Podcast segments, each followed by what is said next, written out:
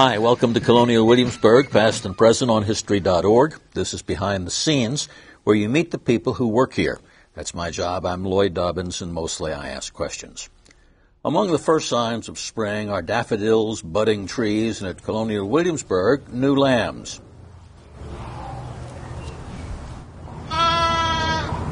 This is 0810. Because she's the 10th lamb born in 2008.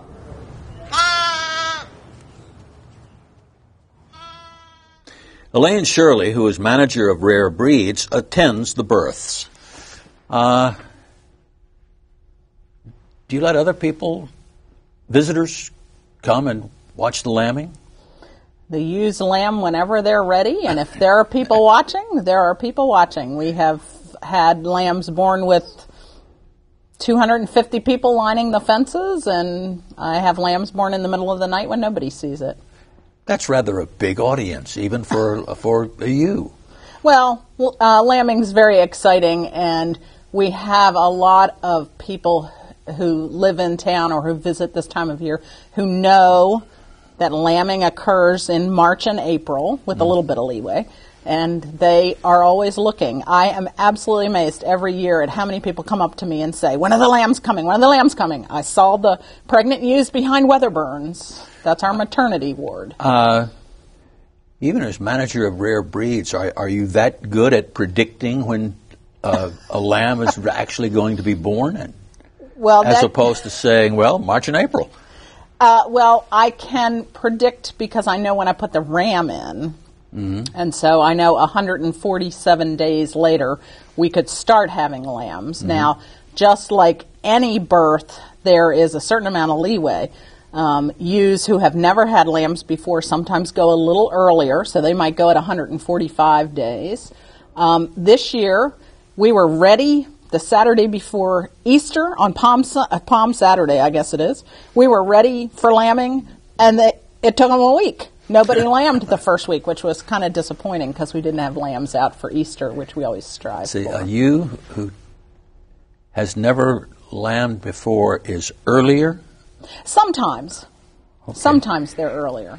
Well, you learn all sorts of things about lambs. Is there as much attention paid to other rare breeds? Giving birth, you mean? Do people line up to... Well...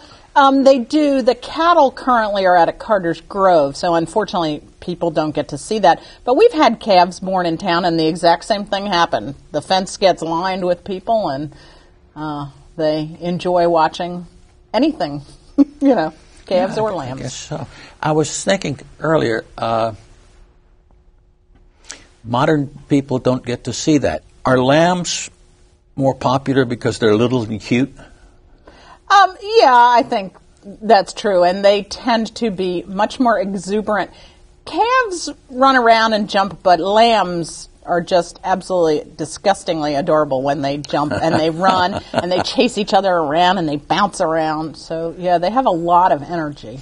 At least we know what to go look at now, disgustingly adorable lambs. How long does that exuberance kind of last? I mean, it's March, April, they're born. When do you expect them to stop jumping around? And well, it's kind of interesting. They usually start behaving more like adults when they're about 5 or 6 months old. But over the years, we still will have sheep who are a year old and will just jump up in the air and act silly. So they can do it later in their life as well. Moderately delicate. If a ewe has difficulty lambing, is there anything can be done to help her along? Well, yes, and that's a big part of shepherding, particularly with sheep. It's not a bad idea to kind of be around and just kind of keep track of what's going on because sheep who have multiple births, and we get twins about every other birth. So I tell people I get a lamb and a half per ewe. Sheep who have multiple births, the more that are trying to come out, the more problems you can have. Malpresentations are what you're worried about. The head of one lamb coming with the foot of another stuck next to it. Hmm. So you can't assume when you see a foot and a head together that they belong to the same lamb. Yeah. But 95% of the time, the ewes really need virtually no help. Now, actually, this year we have already had 2 lambs that needed to be pulled, so it's been kind of unusual this year. Is that your job, or does someone else do that? Well, generally it's my job. The first one I pulled, and it was awfully tight, and I was kind of twisting the lamb. So sometimes if you have a lamb that's really tight, if you twist it a little bit, that just gives you enough room that it'll come right out. We've both used the word pulled. What are we really describing? You're pulling. Just you grab the legs, and you actually grab up above the knuckle because that's a stronger point. You don't want to grab down by the feet and pull. You grab up above the bone, the kind of ankle bone, and pull there. And what you're really doing, the lamb should come like it's diving into a swimming pool with the feet out straight and the head between the feet. And a lot of times what happens is the legs are back a little bit, and if you grab that foot and pull, you'll pull both legs out straight. And sometimes that's enough to make the lamb come. Other times you need to kind of have a good steady pressure on it, and then that ewe will give a good push, and that's enough to bring it out. And sometimes you just have to really, really pull and hope that the ewe pushes at the right time.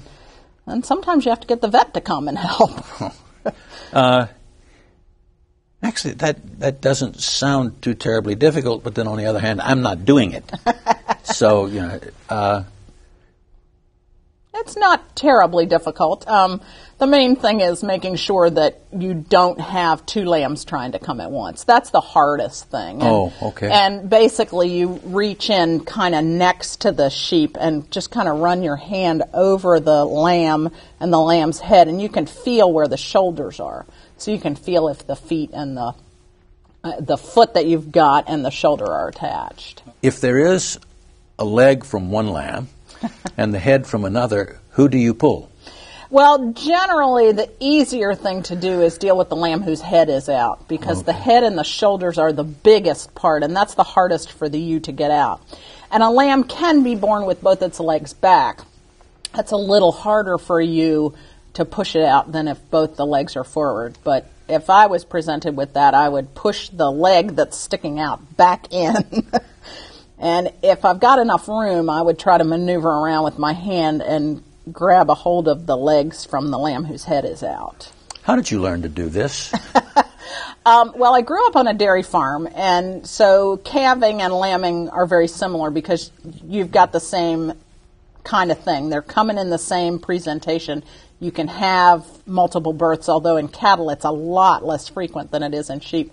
But when I first started here at Colonial Williamsburg, I was very, very lucky, and I went to the Cotswold Farm Park in England in a little tiny town called Guiding Power, and that's one of the biggest rare breeds farms in the world.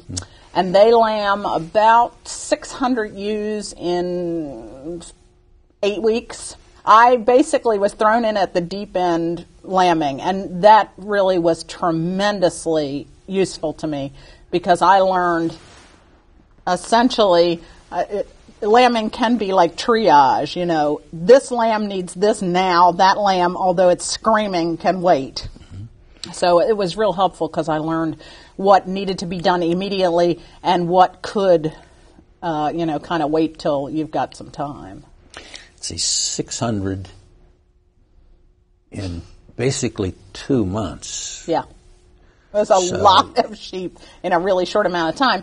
And they also lambed in front of the public. So I went to interpret and to kind of help them understand the best way to interpret what was going on. And what I got from it was understanding lambing a lot better.